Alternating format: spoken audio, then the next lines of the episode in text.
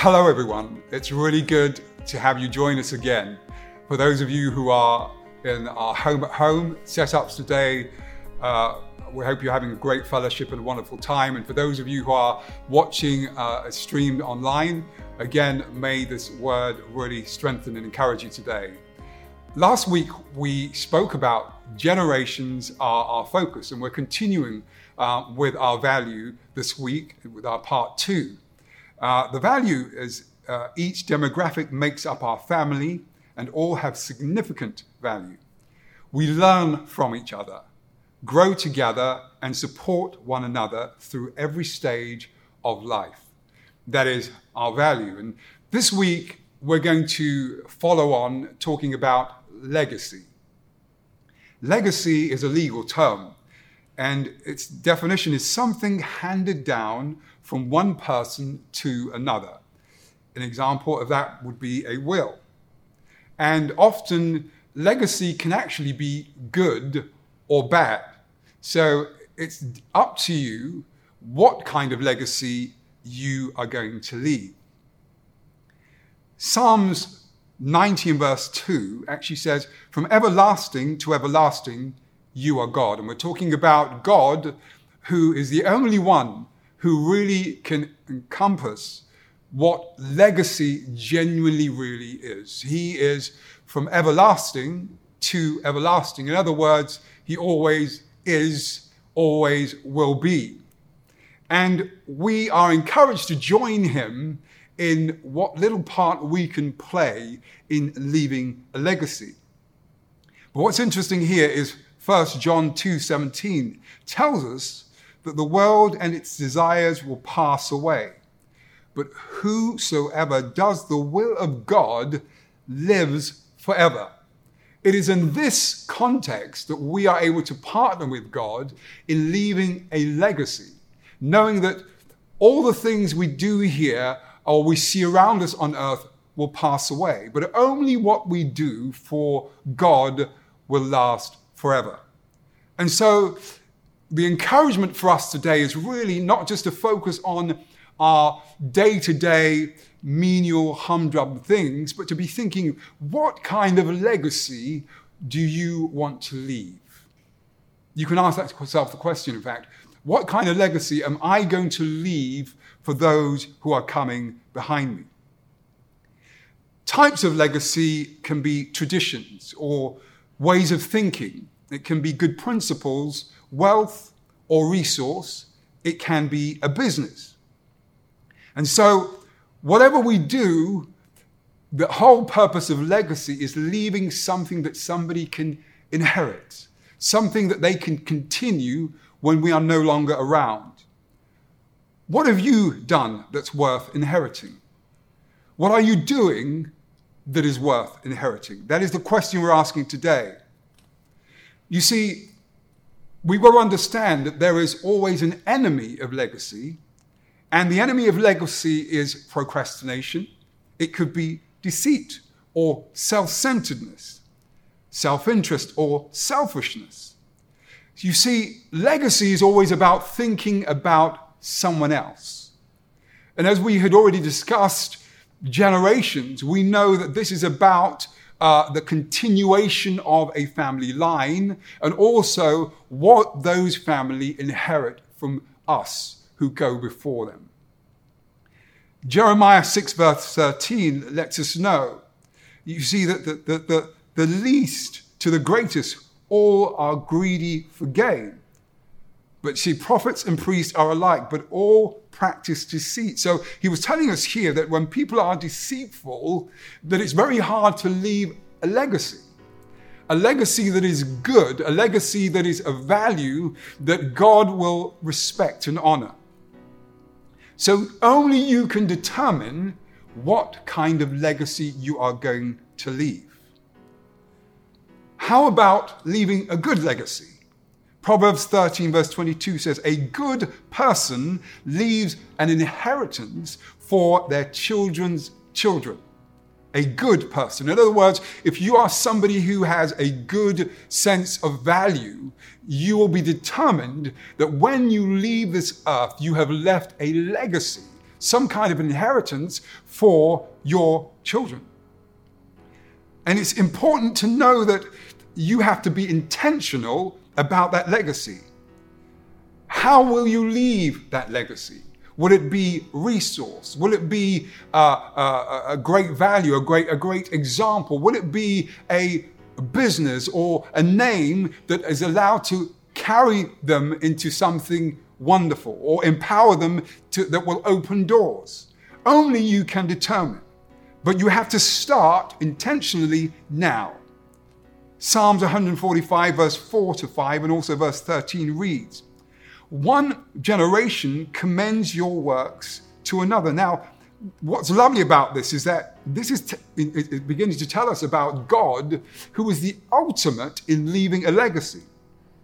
And when we encounter Jesus, we encounter him in Luke 2. In fact, we'll go back to this Luke 2, verse 49. And Jesus actually says, when he was in the temple, his family had uh, lost him basically, and he was left for three days in the temple having conversations with the priests. And they were amazed at what he was doing. And when his family came and found him, his response to them was, Do you not know I must be about my father's business? Now, what's interesting about that is that he wasn't talking about setting up a business. He was already talking about a business that was already in progress because God had already left a legacy for his people. Because God is interested in generations. He's interested in whatever he's doing, that it fulfills and meets who he is, because he's from everlasting to everlasting. Therefore, he's interested in generations, leaving legacies for continuing generations. And so when Jesus comes on the scene, he's saying, I've got to be about my Father's business. In other words, I've got to continue to fulfill and carry this legacy, this legacy that sets up a process that is eternal. And so we t- we're told here in Psalms 145 and verse 5, verse 4, 5, and 13 one generation commends your works to another they tell of your mighty acts. In other words, the works that God has done is being testified and declared from one generation to another. This is where we join those who have gone before us. In fact, the Bible talks about the clouds of witnesses. We join with them in continuing to declare the works of God that has already preceded us, that then will also uh, come after us. We declare his works from one generation to another. What does that mean? It means I tell my children about God. I tell them about His goodness. I tell them about the miracles. I testify about what He has done for me. And in so doing, I'm declaring His goodness to that next generation. They speak of the glorious splendor of your majesty, and I will meditate on your wonderful works. Verse 13 Your kingdom is an everlasting kingdom and your dominion endures through all generations. The Lord is trustworthy in all he promises and faithful in all he does. That's a great word. God's faithfulness. You see, legacy speaks of faithfulness. It declares a character that says, I'm going to be intentional and consistent in what I am doing. And in doing so, is what solidifies or consolidates the legacy I'm going to leave behind. It requires faithfulness. In other words, you can leave nothing behind that is of good without being intentional and being faithful. Therefore, we join with God who is ultimately faithful, and therefore we join with Him in this everlasting to everlasting process of leaving a legacy. It is a powerful and a great thing to do because what it means is when 200 years pass or passes after you have gone, what will people remember about you? They would only remember what you have been intentional and faithful in doing that is a genuine legacy. So you have to be relentless. Legacy is about being relentless. And it's God's faithfulness that tells us about his relentlessness in terms of leaving not only a legacy for us, but us continuing to join him in leaving a legacy for others. I'm telling you now, if we don't be intentional about this, we will fail the generations to come.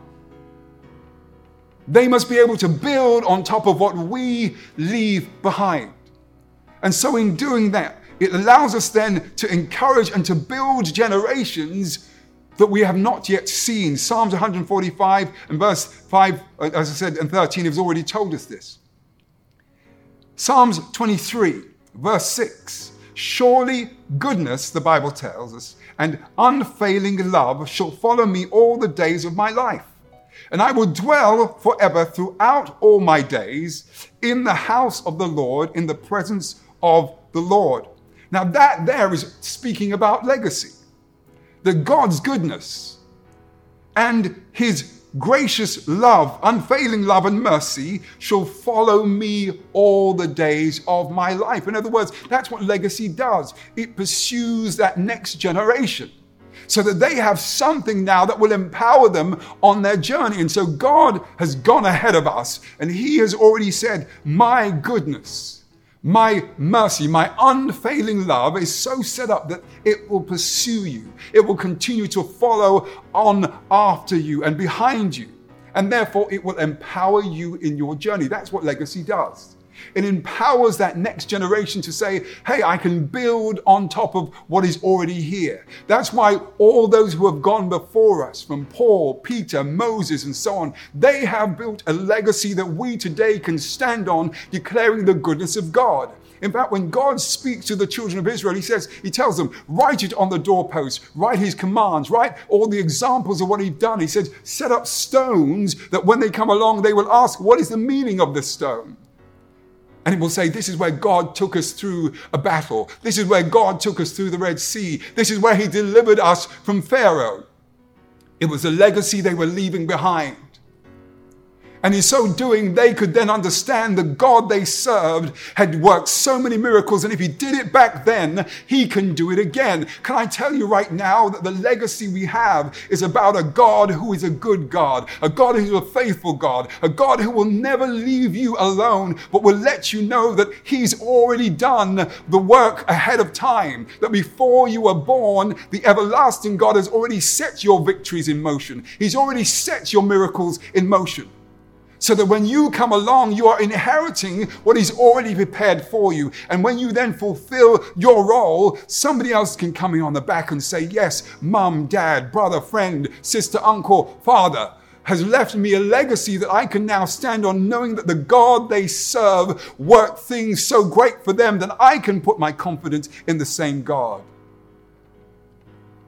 Generation after generation legacy after legacy. This is the God we serve.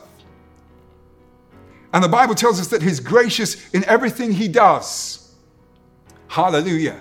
That in doing so, He is giving us this faithfulness that we can say, Lord, I trust you. That whatever you declare over me, whatever you ask of me, I can trust you because I have seen the legacy left by Peter and Paul, by John, by those who were prepared to give their life for the gospel.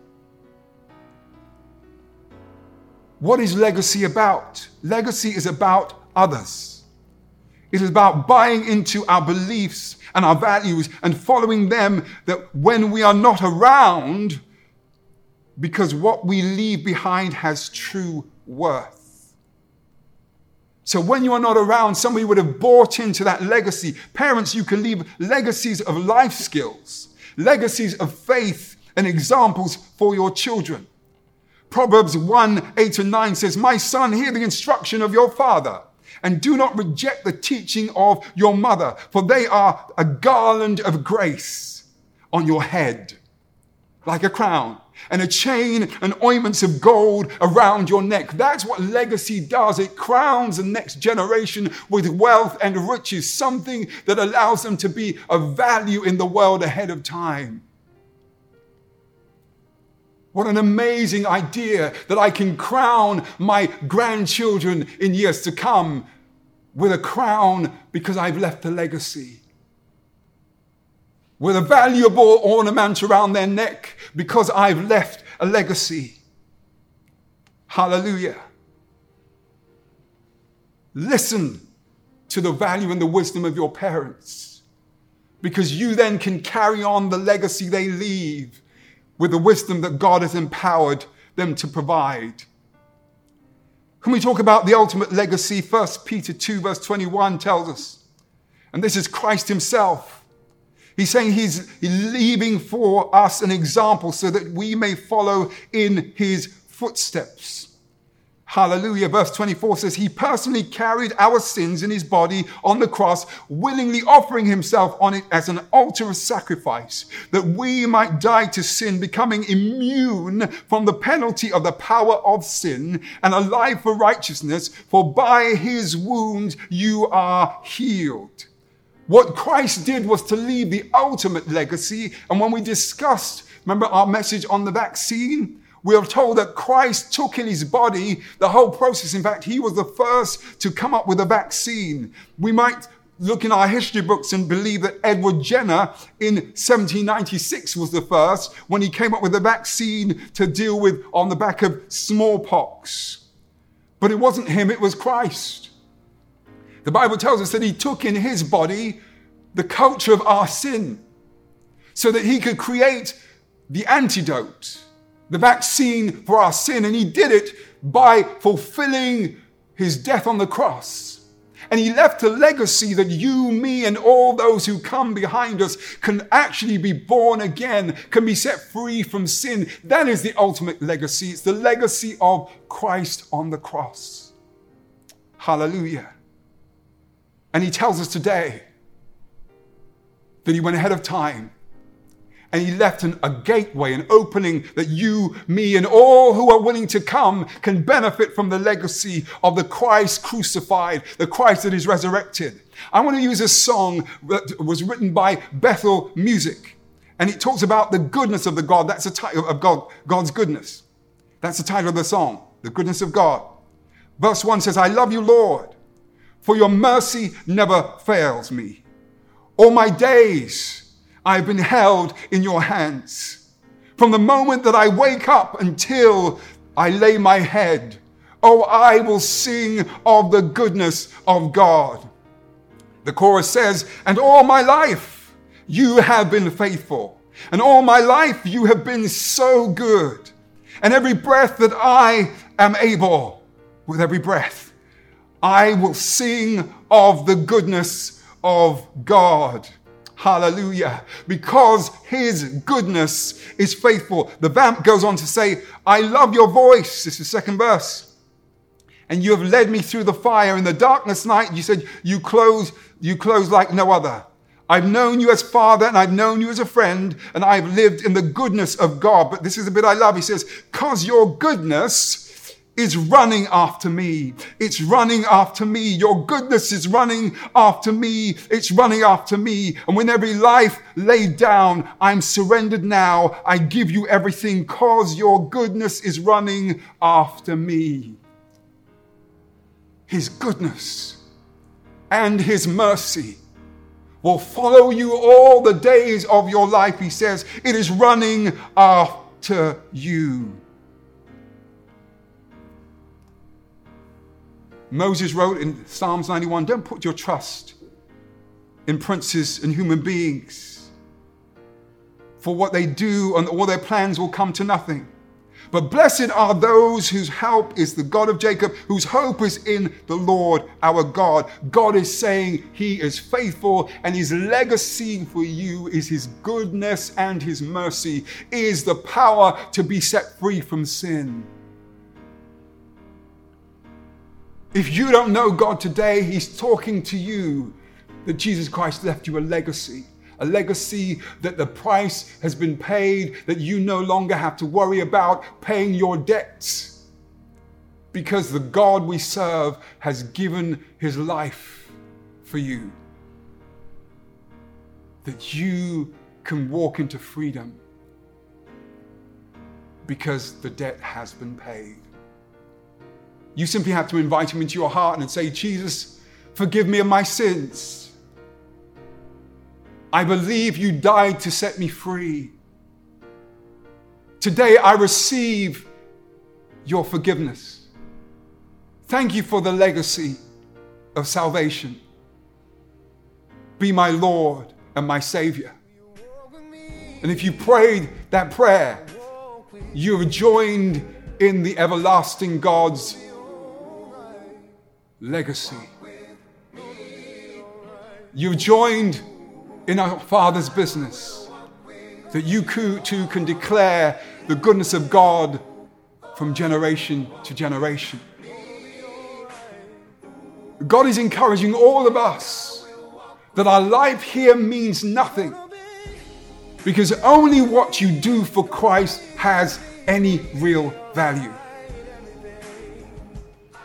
What legacy are you going to leave behind? How are you going to impact the next generation?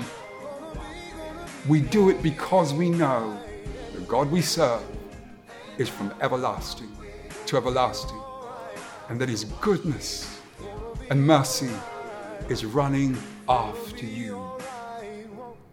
Hallelujah. What an amazing legacy.